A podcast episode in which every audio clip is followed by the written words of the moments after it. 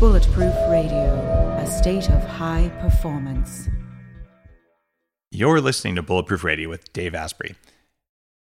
Everyone's talking about red light therapy beds, and for good reason.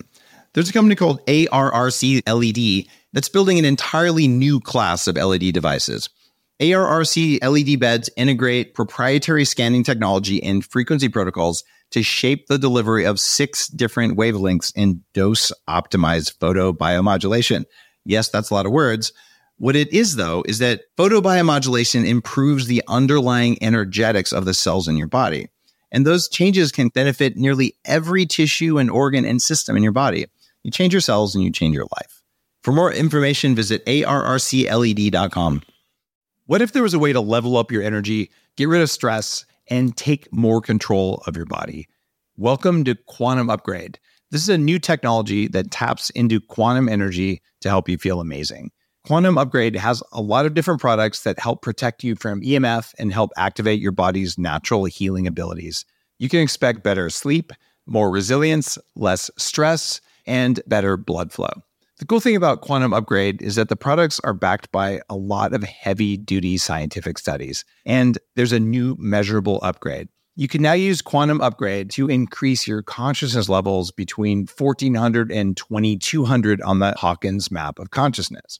If you don't know what that means, do some research because it's impressive, it's fun to learn about, and it's something that I've come to understand. Ready to try Quantum Upgrade? Visit quantumupgrade.io slash Dave for a seven day free trial. Today's cool fact of the day is that the ancient Egyptians used dried crocodile dung as a contraceptive. They made something called a pessary, and a pessary is the earliest contraceptive device for women ever known, at least that we know about. And pessaries are objects or mixtures of stuff that you put in the vagina to keep sperm from swimming up where it shouldn't go. And uh, the Egyptians did this starting as early as 1850 BC. It was crocodile dung, honey, and sodium carbonate, which is actually kind of gross. But How many infections did that lead to? It, they don't really know from the fossil or archaeological records, but right. I, I suspect not that many because there's that whole gut biome thing.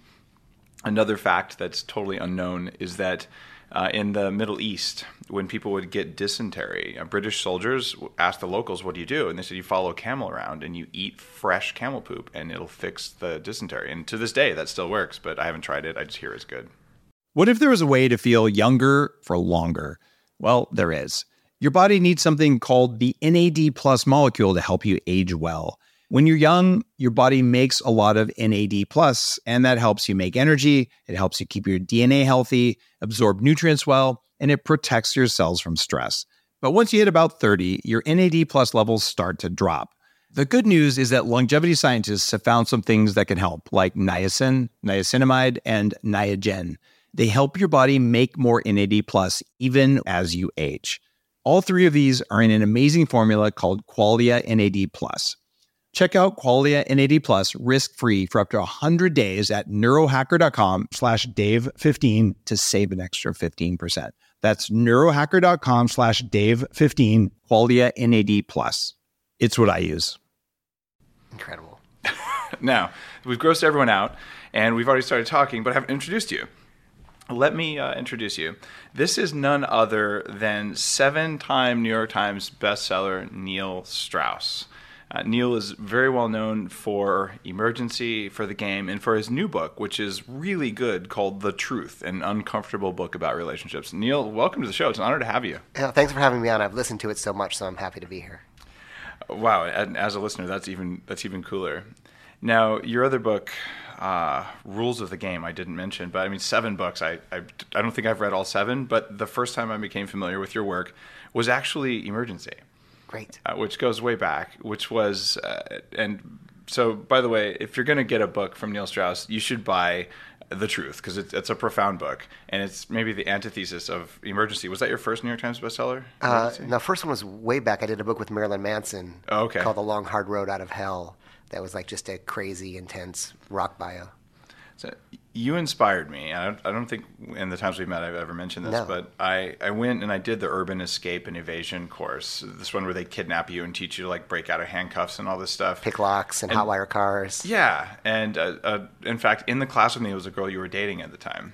Who was that? I don't remember this was like six years ago or something. No way. Uh-huh. She was really hot, and it was. It was the and there was a Playboy bunny in the class too. where, Like uh-huh. I was like I've been locked in the same trunk as the Playboy bunny. Like my life is complete. It, it, this was the coolest thing though, and your whole your whole experience there was like this set of experiments. Were like okay, I want to know what it's like to like kill and eat an animal. I want to know what it's like to push my limits, and and you did all these crazy things. It, it's still like one of my favorite books. He, he's actually coming to my house this weekend because I'm teaching a bunch of friends how to do all this stuff. Oh, the lockpick kind of stuff. Uh, yeah, that that uh, yeah, uh, Kevin, Reeve yeah.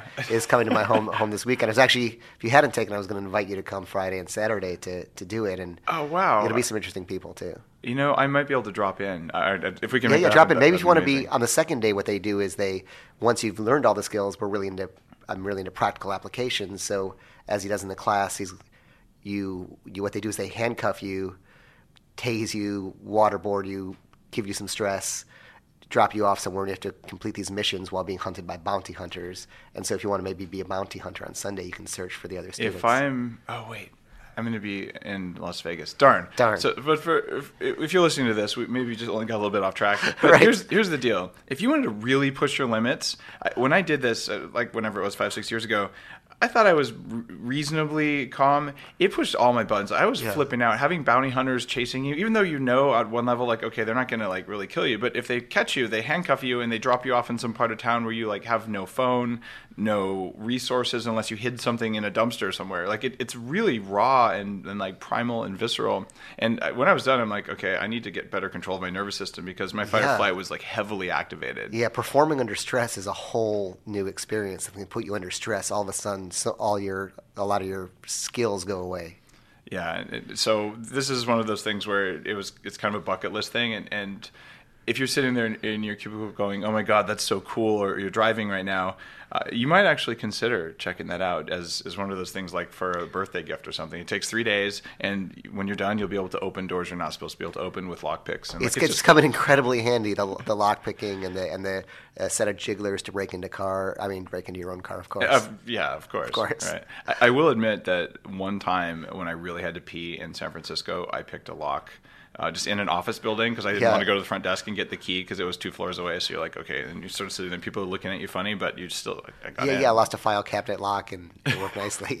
You never. The funny thing is, once you learn these skills, you never know when they're going to happen. I learned. I took an EMT course, which, which I'll say I highly recommend with some cav- caveats. And the cav- it's it's a great way to get a really quick kind of emergency medical education. The caveat, caveat, caveat. Anyway, the caveat is that they teach you how to do medicine that doesn't emergency medicine doesn't get you sued, whereas a corpsman, you know, a corpsman or a medic or someone who's on the battlefield does stuff that's better than an EMT isn't allowed to use. But it's a great, it's a great emer- quick emergency education. You inspired me to look into that. The number of hours of EMT training was more than I could stomach, and Right. still to this day. But I'm married to a doctor, so I'm like, I, I You're, outsource you're good. Yeah, exactly, exactly. but I did buy some some trauma kits at home. yeah, so like, and it's great. And then you're then you're on the highway, and someone wipes out of their motorcycle. You can stop, call. You can call the para- paramedics, and then deal with them while they're waiting. It happens surprisingly often in LA. Well, one of the things that that I find inspiring about the way you look at the world is, is exactly what you just said there. Like you're talking about being prepared and, and being and having situational awareness and presence.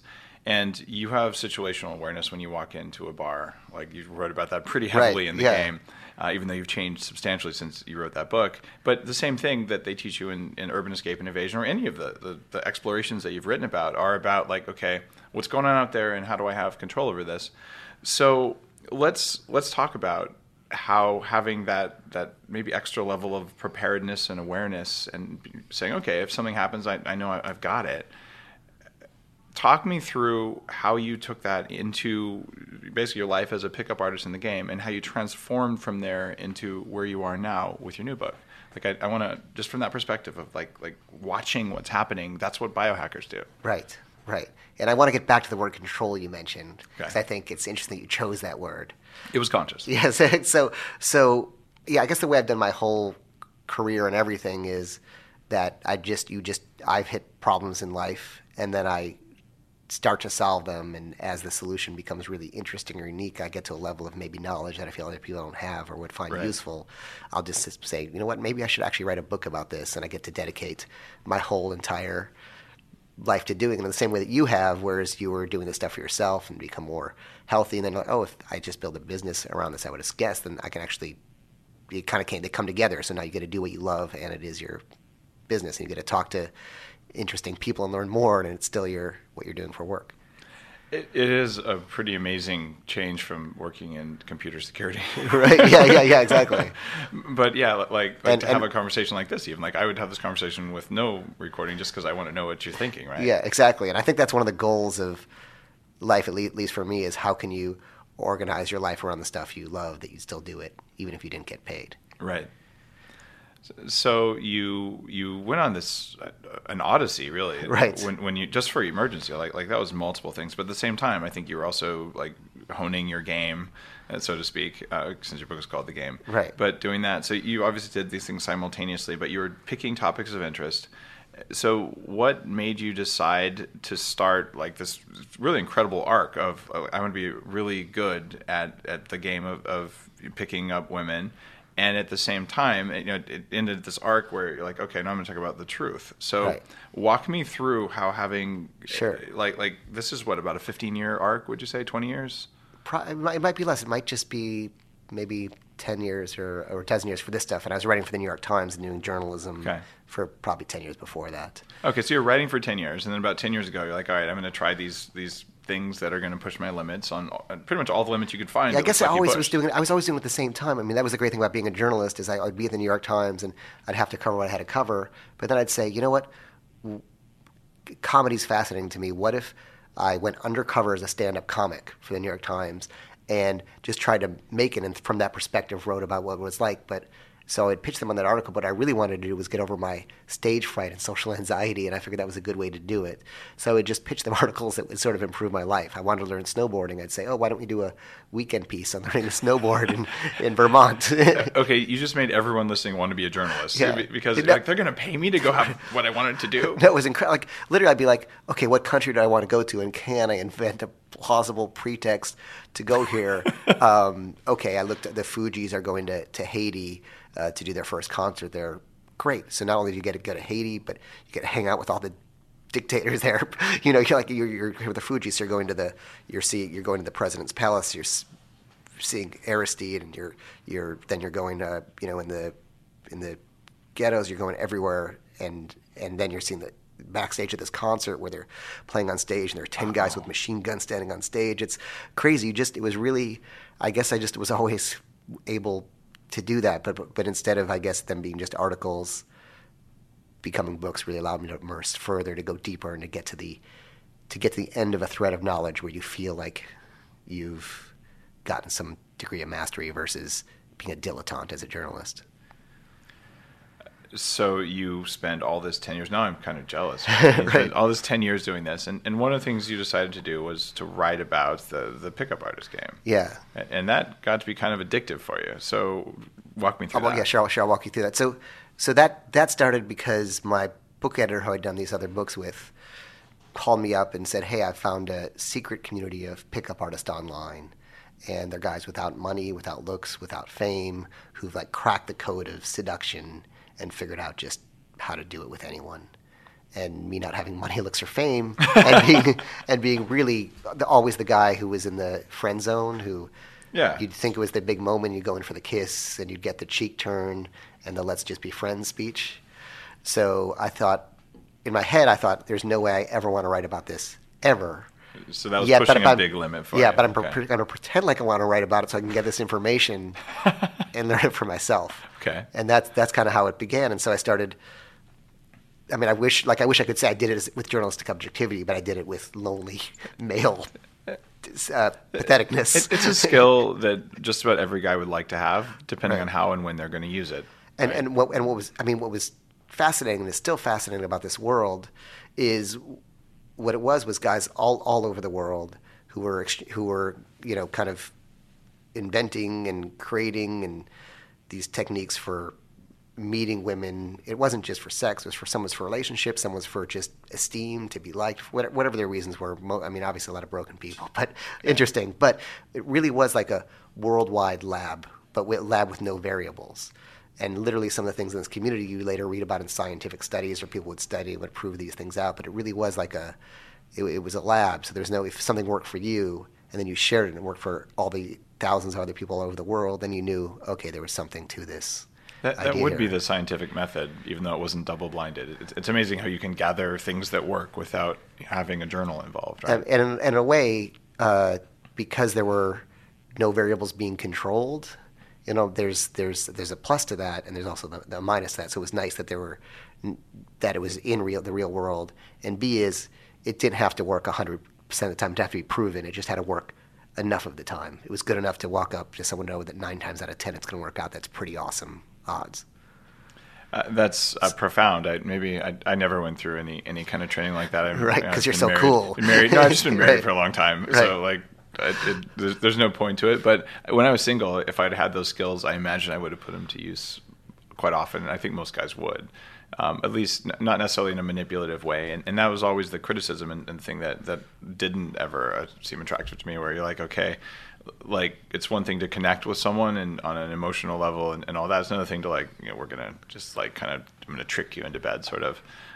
So what what changed after Yeah. years of doing this? Yeah, because t- the truth is a radically different book. Right. And I'll tell you what changed as we're talking.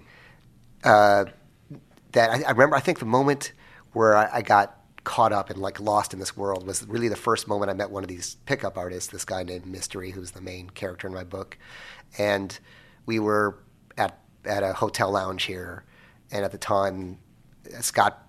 There we walked in was almost empty, so I said, "Hey, let's just go somewhere where I can watch you work and see what is what it is you do." And there was like two couples there together, four people, and it was Scott Baio, the child act, the actor from Happy Days or whatever that he was from, uh, and he was there with this kind of beautiful, beautiful woman and, a, and another couple. And he's like, "No, no, it's okay. I can show you what I do." And he walks up to those four people, and literally within ten minutes, got the phone number of Scott Baio's date. And he was a In front of Scott and Baio? Scott Baio, he was a magician. And Scott Baio turned to me and he goes, "Is this a magic trick or is he stealing my date?" And when I saw that, I thought, I didn't, that's I didn't even know. unbelievable. I, I think any anyone who could just walk up to someone of the opposite or same sex and start a conversation was already, in my books, had much more courage than I did or was my hero. And for him to walk up and do that, I was like, okay. And so if you asked about the belief before, what allowed me, I think it, I thought if someone else can do it, uh, there's no reason why I can't do it or why I can't learn to do it. So maybe what's allowed me to do that stuff is the belief that hey, if someone else can do it and there's no physical limitation to it, based, uh, then I should be able to do it, It- or learn it. I'm thinking back about a little bit, maybe 11 or so years ago. Um, I got out of a, a long term relationship, and I was not in real good shape mentally about it. And uh, one of my friends had gotten involved in, in the pickup artist community, and, and he was. He was insane, and he was not an attractive guy. Right. Uh, but uh, he he was picking up different women every night, and and I remember we went out to some bar, and he literally was like, "Here, I'll pick one up for you." I'm like, "That's not possible." And literally, he like like brings a girl over who's like sits on my lap and starts kissing me, and I'm like, like, okay, what planet am I on? Because that's not really in something Right. that I would have even conceived of as being possible. And I mean, it was kind of nice, but uh, it, it was it was still something that just kind of made me go, like, like, there's a lot of stuff I don't understand about all this. But uh, my friend, man, he was putting all of his energy into picking up women. Like he couldn't stop almost. Know, it really became compulsive. And I mean, the, the Yeah, negative. what happened there? Yeah, I mean, the negative side of it is the compulsion, obviously the manipulation and the objectification are just not spiritually, psychologically healthy things. It, it wasn't healthy, and you could see it. And all all of his friends, uh, who were also my friends, were like, "He's not on a good path." Right. And but and I'll say the positive side about it, hey, is there something that you want to do in this life? Why not learn to be better at it? Why not learn to understand people better, how people Yeah. work? So there are positive sides of it as well. And I've seen a lot of people, for example, uh, this I was just at a book signing on the new book, and a guy came up, and he was a Syrian refugee, and he lost his entire family. Wow. He got to London, knew no one, was almost killed three times. He said somehow I got your book and I read it, and that allowed me to build a new social, you know, peer group and network here. So, so being able to connect, especially if you're someone who's been traumatized or just didn't have social skills growing Right. up, which actually I didn't really have social skills growing up. I had like Asperger's symptoms most of the time. Right. Having a, a playbook it is immensely valuable, and and I don't know that I've ever talked about this on the air. The reason I can do a lot of what I do is because for two years, every Thursday night, I would show up at on Stanford's campus in, in Silicon Valley. They had this business networking group, from like when dot coms were first emerging, and I would go there as like this fat dork and like just watch how people interacted and like practice. Right. And I actually got to be good at business networking, and I developed social skills, and I learned how to you know talk to people and listen to people. But it was actually conscious effort to do that because I really was like like a super geek and I wouldn't make eye contact and, and all that stuff because it wasn't natural to me and now it is. And that that's exactly what this group was. Is Yeah. it wasn't like they made it up. They would backward engineer what was working for people who are naturally successful. So, Yeah. for example, let's say you'd be out there and you're, you know, scrawny like me, scrawny five foot six guy, and some like huge football jock. You're talking to this woman, doing your thing. You know, just picks you up and moves you to one side and says, "All right, little man, run away." And there's no way. You then you think, instead of thinking, "Oh, I'm really humiliated. That guy's hurt my feelings," you think, "Okay, what did he do?" and then how can I respond to that next time he does it? Then you think, okay, he sort of, then you know, next time you go, wow, look at you, look at those muscles, and oh my god, you must, what, what, what can you bench press? You're great. You should be like my security guard or something next time I'm going out. so you can like, you can without starting a fight or anything, you you can sort of like, you can outmaneuver them once you understand what their moves are.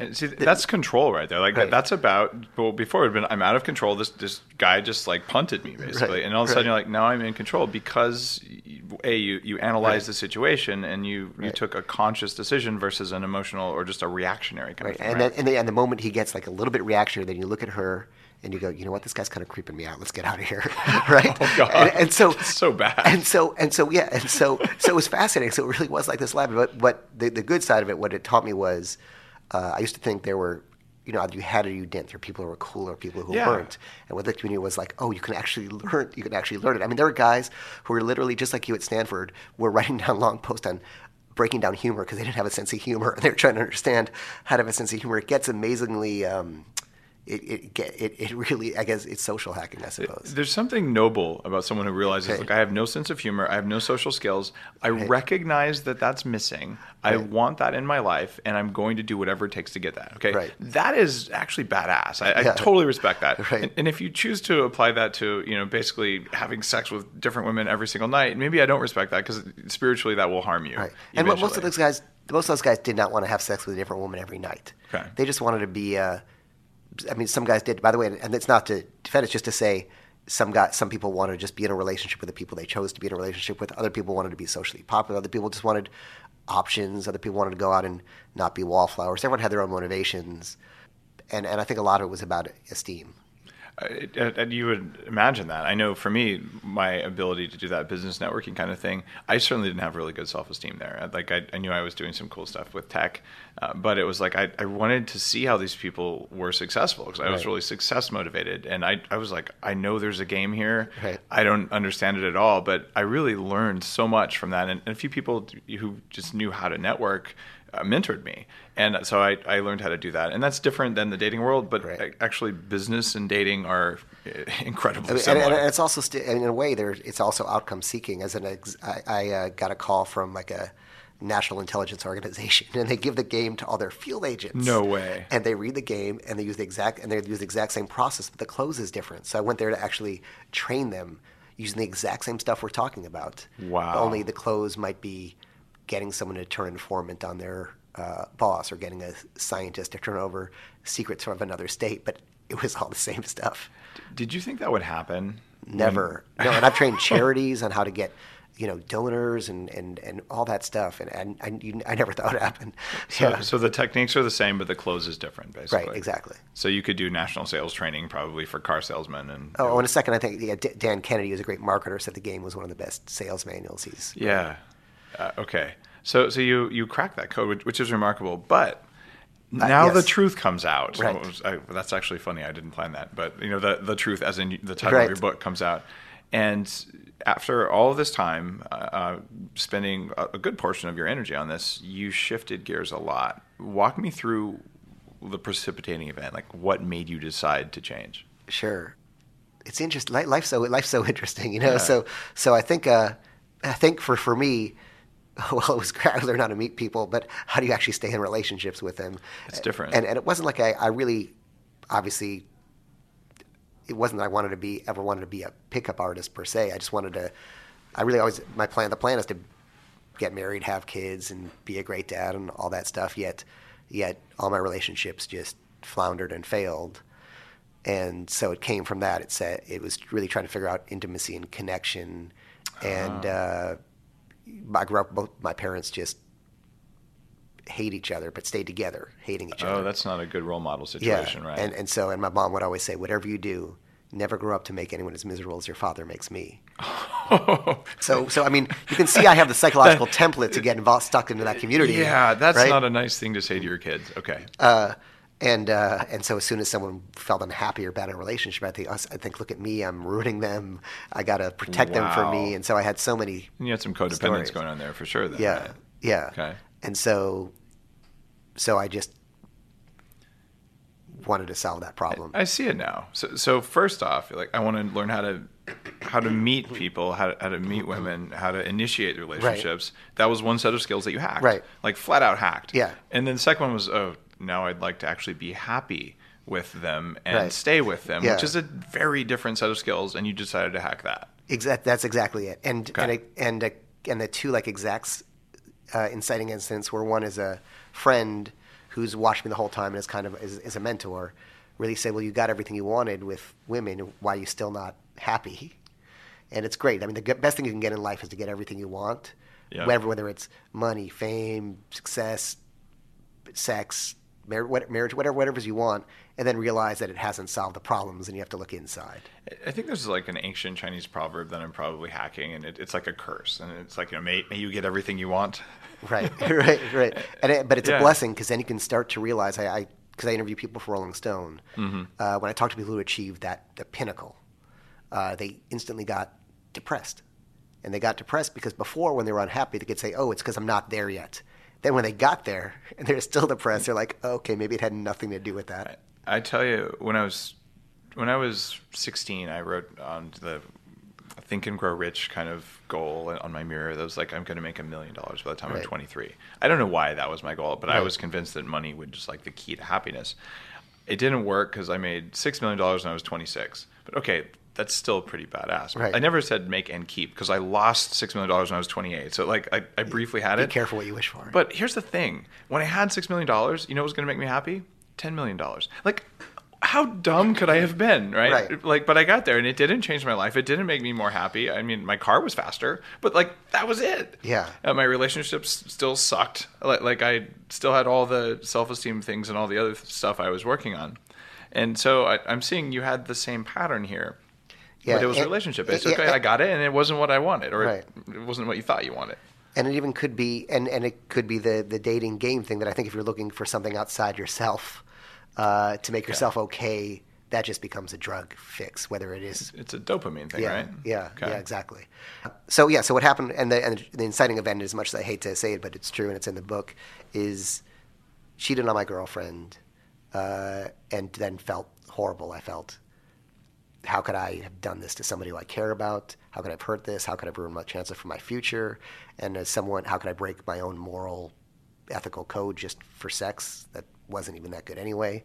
And then I really, and and the book begins with me checking into sex addiction rehab Yeah. which is a fascinating, which is a which was a, a ironic place to be. Half the guys there had read the game, um, and uh, Oh, sorry, yeah, I- yeah, one guy was like, "You really." The fact that I was in there was crushing him, and then uh, and it was fascinating, and this and that's where the journey began because the great thing about addiction psychology is it has to work because lives are at stake. Yeah. And I really, it was really the turnaround moment was not the, and I'm not talking about the 12 step stuff. I'm talking about the core, your core childhood issues that are the software in which you're operating today. Uh, that regular therapy, you sit in a room with someone for 150 or 250 dollars a, week with no treatment plan, just talking to them. It, I'm really skeptical of it. I, I am too. Uh, yet, and so if you have if you're an addict, that's not going to work. What they really have to do is save your life because that next drink is going to burst an esophageal vein, or the next uh, you know shot of heroin is going to be a hot one, and you're going to you're done.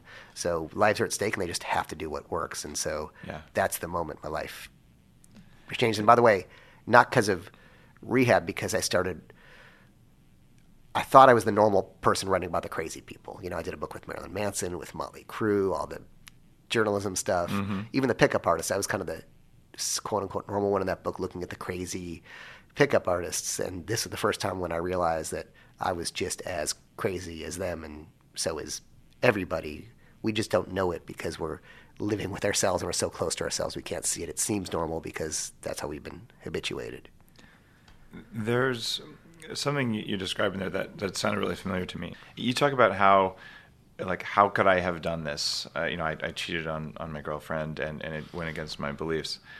That as a 300 pound obese person, I'd sit there and, and I'd look at the crumbs from the donut and exactly the same mind thing. Right. Like, I said I wasn't going to do that. Right? I, I decided not to do it. I set an intent not to do that. And then an urge happened, and it was one that I couldn't deny. Uh, mostly it's because you ran out of willpower. Because that same urge happened a thousand times, and I did deny it while I was looking at the thing. Because you know my body was like, "Eat it," and I'm like, "No, eat it, no." But sex is kind of the same way, right? You, you, you like you, you saw whoever you cheated with, and you're like, "She's really hot. Like I'd, I'd like some of that." And then you're like, "I'm not going to do it." But at some point, you gave in. Was Right. it actually? Did you run out of willpower when you did that? I can I can see yeah I can see I can see that being it. I think that's one way to think about it because I love that I love that it's a great book that willpower book and the idea that it's this limited resource. It's Yeah. really influenced some of the things I do in my life. I always I try to automate as many decisions that are unnecessary as I can to conserve that. I, I think you and me both. Like I live. Like don't yeah. make me decide. yeah, yeah, yeah, exactly. like all the, but um, so all my lunches are you know pre-ordered from each of my favorite places each day of Yeah. the week. You do that too? Oh, totally. Yeah. Uh, anytime I can not have to decide what's on my plate, it's a free decision. Yeah, back, yeah, yeah, right? exactly. So, um, what I think it is, what I think it is, the things to recognize about yourself are if you say you're not going to do something and you do it. Because let's just face it, if you keep losing that willpower every day, it's not that you just ran out of willpower that day. There's something, there's something more compulsive taking a hold of you. So. Yeah. anytime you make the decision, I'm going to start doing this or stop doing that, and you can't do it, and maybe you said it a couple times, then it's not a behavioral problem. It's a deeper problem. It's like an emotional thing. Right. So yeah. So I would say if there's a difference between the game and the truth, it's not just one's about dating and the other one's about, or one's about courtship, one's about relationships. It's really the game's about behaviors. Hey, if I talk to this person and I tilt my body to this little angle uh, and um, and say these words, I'm going to have a better response. And it's easy to change those things, but the truth and the stuff in relationships is really about your beliefs, and they're much harder to recognize, let alone change. One of the biggest learnings of, of my own path it has been that uh, it's not enough to uh, to sit somewhere and act the right way. Because at some base level, the people you're around know that you're just acting. Right. You need to actually be that way. Like- Like Exactly. you've, you've got to do it like here in, in, in your heart or in your body, viscerally, as well as behave in the right way. And if you feel it viscerally and you behave in the wrong way, then you probably should read the game. Right, right. But a lot of people who are reading the game uh, weren't feeling it or acting it. And so they started acting it, but they didn't learn how to feel it. And, Yeah, and- Am I getting this right? I mean, this is my perception of it just because I struggled with relationships and, and all this kind of stuff as well. I, I mean, am I putting words in your mouth? You know, I'm, I'm this- hearing, I'm a good hearing I'm just, I'm just thinking of your Okay. interpretation of it. I'm just Yeah. seeing it as your interpret as, a, as your interpretation of it being a valid, being a valid interpretation. I think you, we call it that, uh, congruence. You want to be congruent. What's Yeah. on the outside has to match on the inside, and people pick up on that instantly. So a lot of the game guys are like these fake alpha males, and they'll and they'll, they'll learn to sit with like their legs spread out really wide because alpha males do that, and they'll walk like they're walking around a massive package with their arms swinging, if they're around moving around large pecs, you know, and like and like you see that person, you just think they're incongruent. They're they're they're they're faking something that they're not. Versus a person who actually, you know, naturally is like that, and you think, oh, that's a that guy must be a wrestler or something, Right. Right. Where, we, where your other one is you think that must be a guy with a, you know, problems, Okay, right? I totally hear you. Yeah. So So so, it's they have to congruence, and I think you work toward congruence, but but if you're going to change a behavior. You, there's probably a there's a middle period where you are incongruent, and, and you, at, the, at the end of it, you want to be back in alignment. But let's talk about the belief stuff because I think it's fascinating. Yeah. And I think that the big lesson for me was that the the big issue in relationships is has nothing. I always thought it had something to do with the other person. You know, there, there's something was wrong with they, they, they were like this, they were like that. Why can't they be more like this? Yeah. Or something was wrong with their relationship. And what I realized, amongst thousands of other lessons, but that is, is that it was only about me, and only about the way I was relating to them. It had nothing whatsoever to do with them. Yeah. And it was amazing that by uh, changed the way I thought and, and perceived someone, that they became a whole new person and love and intimacy were possible. What was the most important thing for teaching you how to change how you thought or felt about an, or perceived another person? Beliefs are incredible. I'd love to go deeper into Yeah. it and, and, and how they how they form and how we can see them and how they can really destroy our lives. Yeah. Because I always think, why do people self sabotage? Why, or why does uh, why they have these goals? Why don't they reach them? And it all has to do with their with with their beliefs.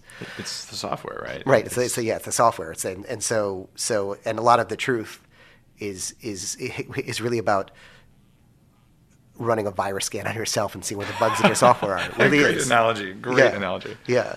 And how is this stuff programmed in? And some people have real problems doing it. I'll explain why that is. But wait, what was the question I was about to answer? So Uh, it was like, what was the most important Oh, the thing most to important- understand about about changing that stuff. yeah, stuff? the most important. The, the, here's the craziest, most annoying thing: that when you recognize what the belief is, it's still not enough to change it. yeah, it's that is it, so I mean, true. It, it, there's there's there's there's so much habit. And so, for example, uh, someone I work with is an overeater, and he always goes on the diets, and they're very successful diets, but they don't last, right? Yeah. And because it has nothing to do with what he's eating, it's that, in his case, as a child, his mom wasn't very affectionate, but she'd show her love by cooking for him. So when he's feeling bad, he goes and eats his food and gets his love. Right. So that has to be rewired. Even if you recognize that's why, you're still going to do it. And you have to, they're a bunch of amazing, and you have to sort of treat this issue almost like a, like a psychological cancer in a, in a sense. Yeah. And, and really attack it with the, whatever tools are going to go the deepest. And why I was, What, what are the tools you like for attacking? Sure. I'm sure everyone listening Yeah. knows they have a weakness around something like that or, an- or an area they'd like to improve. not, not, not, not, not everybody. So there are two kinds of people. Interesting. Right? There's people, there are the people who think something is wrong with them.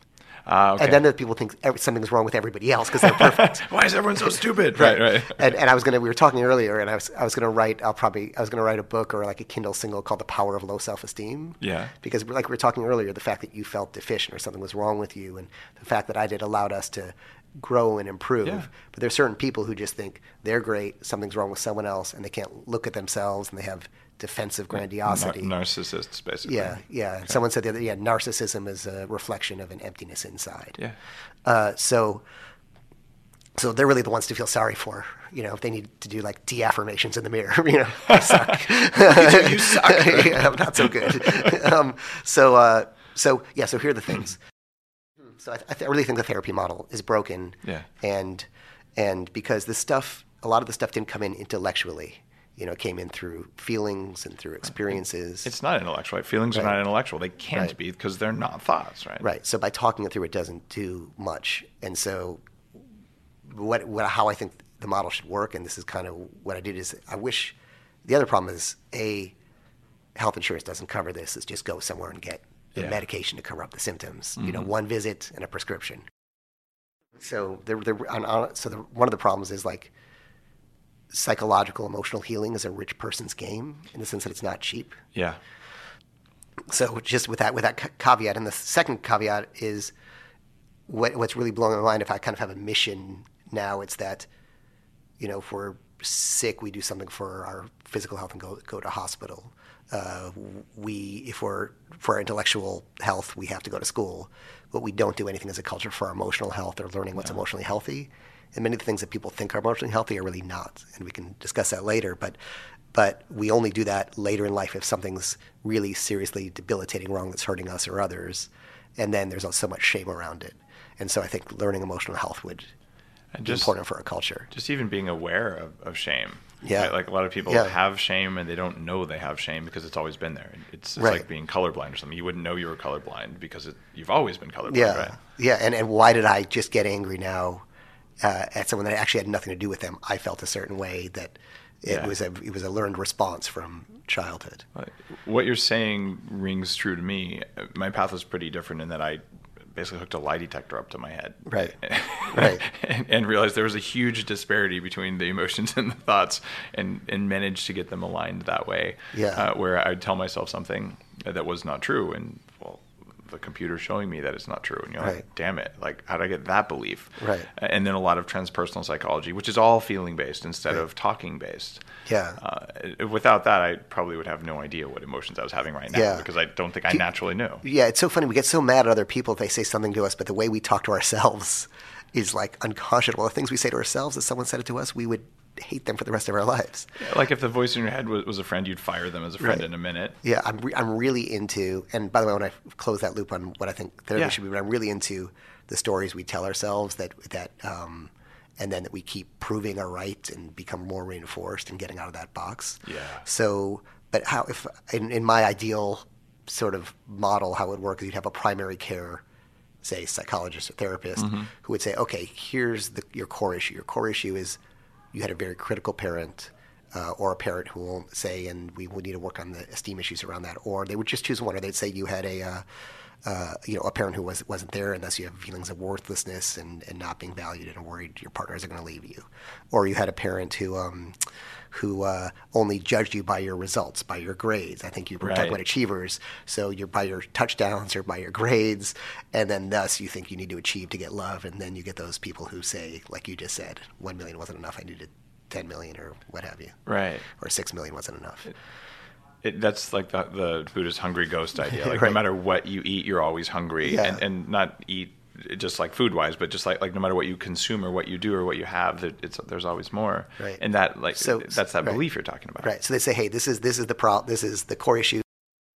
Now let's develop a treatment plan for it. That treatment plan might be okay. You're going to go to there are all these great week long programs that really or, weekend or three or four day programs where you really get to the emotional root of it and purge it almost like an exorcism of those. I did like a childhood ten day one of those early on in, in my own. What was that? process. It was called the Star Foundation, Uh-huh. and it was a nonprofit thing, deeply transpersonal holotropic breath work, and Right. and like even I realized I had PTSD around my birth. I had the cord wrapped around Right. my neck, which affects your the way you see the world. And like does, the I world's mean- a threatening place all the Right, time. you're, if you're, you're, in paradise, and right Yeah. away it's like you're in hell. Yeah, right. yeah. yeah. No, all, all those things play an effect, and it's amazing. When, when my son was born at the hospital, uh, I'm like, okay, you're caring for his physical health, but not his psychological health. And They abuse babies. they, no, it really is. It's like his first experience is getting poked and prodded for no reason. They put him in, you know, NICU and gave him a spinal tap. I'm like, no, even as an adult, you would hate that. It's Oh. breaking my heart, and I'm like, oh, wow, I got to start the healing right now. You're right, and, Yeah. and it's a gift that you were able to do that. Because Right. imagine if you didn't have the knowledge you have, and, and that happened to your baby, then you're like, I don't know why. Well, oh, thank God they're taking care of my baby. They're Yeah. saving him. Right, Yeah. and even whether those are necessary or not, there is an emotional healing that happens anytime a human's traumatized, as an adult who has surgery Right. or as a baby. But I, no one ever taught me this stuff. I'm like from a family of hardcore like nuclear Right. scientist people. Right. So for me to realize, like, okay, like this lady at, at the Star Foundation, she she's got my number uh, because she looked at me, she asked me one question about my birth, and was able to like diagram my personality. And I was like, she knows like all my weaknesses and all the things I'm ashamed of. And like, ugh. And, and it was, yeah. weird, right? And, and here and here's my attitude when I go in. There's so many things. So so say your say your primary care therapist says, okay, you need to go to the Star Foundation. Then you need some somatic experiencing. Have you done that? It's Uh, a no.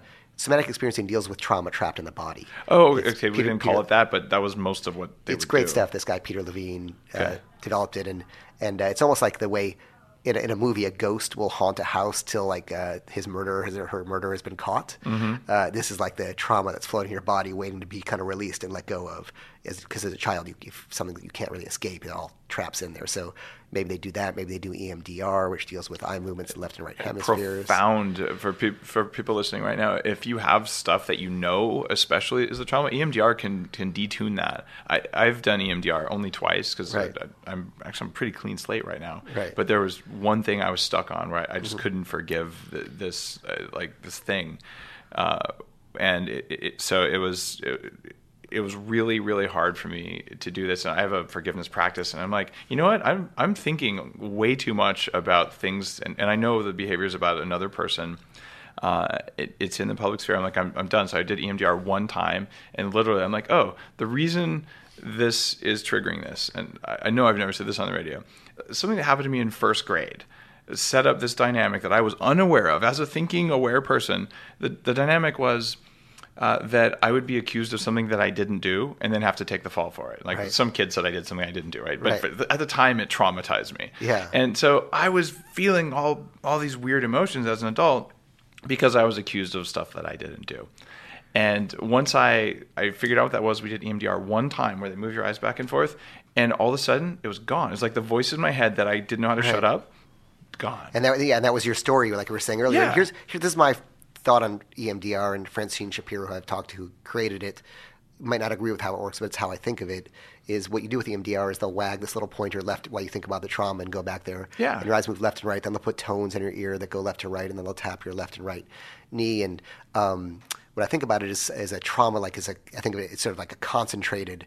It sort of gets concentrated in an area of your brain. And, Yeah. and by, by while you thinking about it by going from left to right hemisphere, it just sort of takes a maybe a stain or a spread and spreads it out so you can't see it as much. Great and that's the way I think about it. And what I wanted to say is, for some people listening, people might go online and look up into this stuff and I'll say, "Oh, this is is it proven? Is it disproven?" I don't actually care because because none of it is going to hurt. so it doesn't hurt right. to just try it and what works for and just see what works for you. So my attitude is I thought I thought of it like this trauma and everybody has trauma and we can get into why that is Yeah. in a second, but everybody has trauma. I think of it almost like a like a, you know, a cancerous you know, ball attached to your heart by an elastic band. And when you do something, say EMDR, it stretches that band a little bit, but then maybe you leave and you feel like it's cured, and then something else happens, and you dwell on being accused of this stuff, and bam, the ball, it snaps back. And if you keep stretching the elastic with EMDR, then somatic experiencing, uh, some of these deep, uh, you know, kind of gestalt-like chair work is great. All these different things, and you keep stretching and stretching, and eventually it loses its resiliency and doesn't hang on so tight. It's it's like the half life of radioactive material. You keep you can maybe never get rid entirely, but you keep cutting it half and in half and in half, and it gets smaller and smaller and smaller till you meet that beautiful woman and you're in a relationship and you're like, yeah, she's beautiful, but I don't have to go, you know, do the game. Or you Right. see that cake and you don't have to eat it. Or you uh, see that money opportunity that's going to take you away from your family and your friends and your happiness. And you don't have to take it. That's that's pretty profound stuff, and uh, the fact that you're so actually in all of your books you're really raw. Uh, even emergency, you're talking about what's going on, you know, the, the fear you have, and, and then to talk about it in the game, and then now to sum it up with the truth. It, it's it's a remarkable path you've been through, and I I think it's it's incredible that you're willing to go out there and talk about stuff that a lot of guys wouldn't about EMDR and trauma and, and birth and all that weird stuff that programs us. Right. Like, like that's where all that crap comes Right. from that kept you from being in a good relationship, right? Yeah, yeah, exactly. And and the thing the thing I wanted to say for for the thirty five percent of listeners who are listening and thinking, you know, hey, this stuff isn't for me or what have you, is that we're born. We're born, and this is the way we're. This is why human beings have taken over the entire planet. We're born to be adaptable. We're born, and the reason we're born so early, and like I, you know, I had goats when I was doing emergency, and as soon as I delivered the goats, they're up on their feet, running around instantly, right? Right. And when we're born, it takes a couple of years before we even have decent language skills and a good year or two till we can walk a little bit. And the reason we're born so early is so we can adapt to our environment, and that's why we've done such a good job of colonizing this planet, possibly the universe soon, right? Right. Um, and so, so if you think of your brain, it's all your the, a lot of the, the neurons are there, but the architecture isn't there, and that architecture is developed in those first years.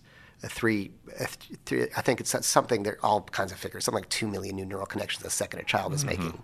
So at the age of three, do you know this? At the age of three, you have twice as many neural connections as an adult Yeah, and they get pruned, and then they you get pruned older, and gone right? away. So so and that and that then be and that's what's that shaped by? It's how how, how what's your what are your experiences? What is love like? What is your relationship like? When you cry and you're hungry, you're being fed. Are you are you not being fed? Are you being ignored? Do you you know are you Yeah. uh, are you are you safe? Are you not safe? All these things are creating that, and then when they're pruned away, right, and you, and, and it reduced in half, uh, that then becomes the box you live in, and that's reality. That's your reality. And that's when you see something, you're like, how can someone do that? How can someone think that? Why are people uh, voting for, you know, why are people supporting Trump or something? they they're- were just born with different boxes, you know? It makes no sense. I can't even understand why somebody would, would, would support Trump after the things he, he's saying, but I'm but when I do the, and then when I do these articles and I talk to these people, I can start to understand. Okay, they were raised in a way where anything outside or different or foreign is dangerous to them and a threat, and that's their false reality they're living in. Well, it's it, it's really helpful, and this is something I didn't understand is that I always thought other people were either crazy or stupid because they weren't like me. Right. Right. And just like you said, like their neural pruning was very different than mine, and like different people's are different than each other's too. And just being willing to accept that and realize that almost everything that I thought it was about me was actually about them. Uh, like that's just having that knowledge for me was relaxing. So here's my question for you. Okay.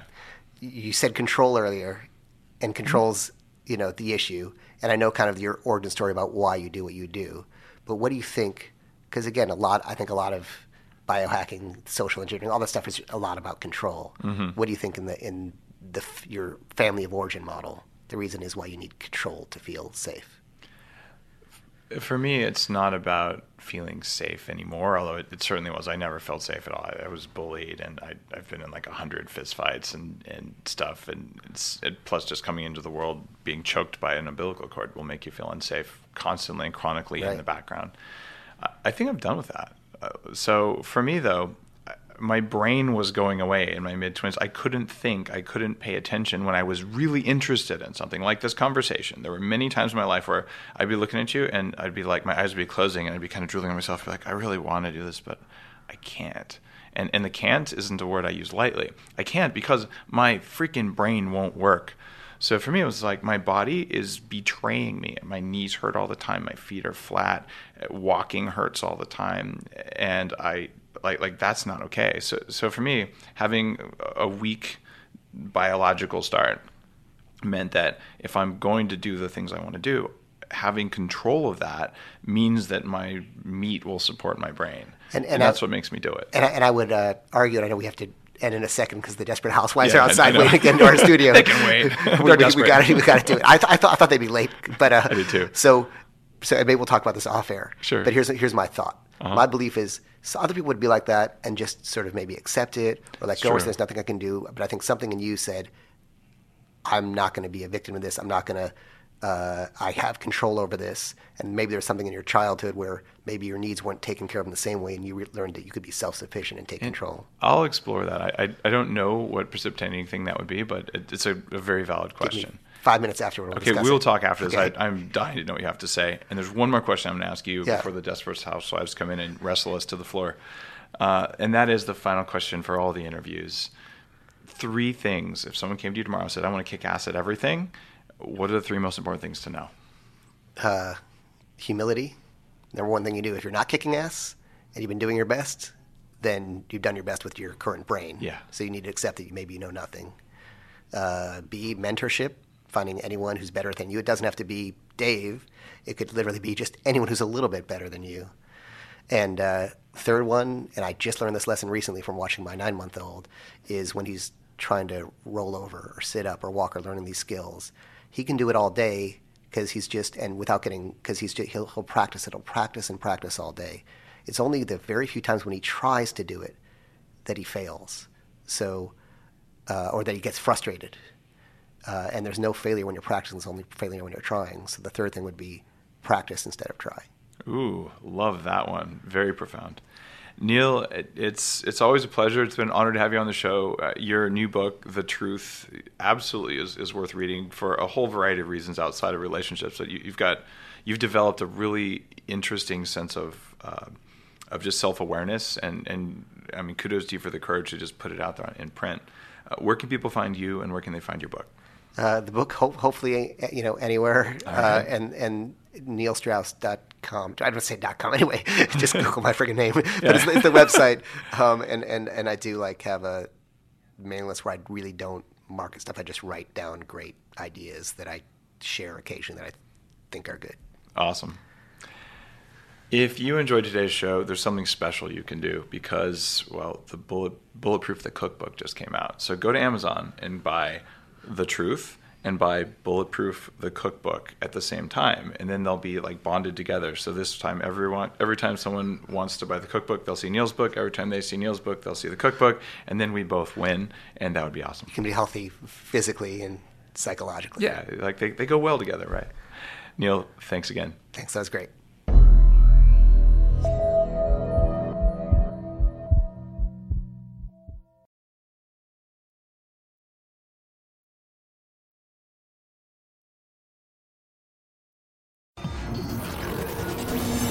Upgrade, formerly Bulletproof Radio, was created and is hosted by Dave Asprey.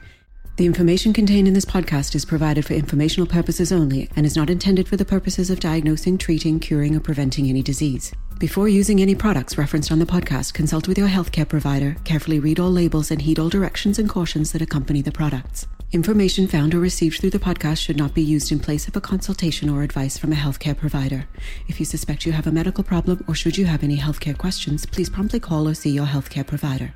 This podcast, including Dave Asprey and the producers, disclaim responsibility for any possible adverse effects from the use of information contained herein. Opinions of guests are their own, and this podcast does not endorse or accept responsibility for statements made by guests. This podcast does not make any representations or warranties about guest qualifications or credibility. This podcast may contain paid endorsements and advertisements for products or services. Individuals on this podcast may have a direct or indirect financial interest in products or services referred to herein. This podcast is owned by Bulletproof Media.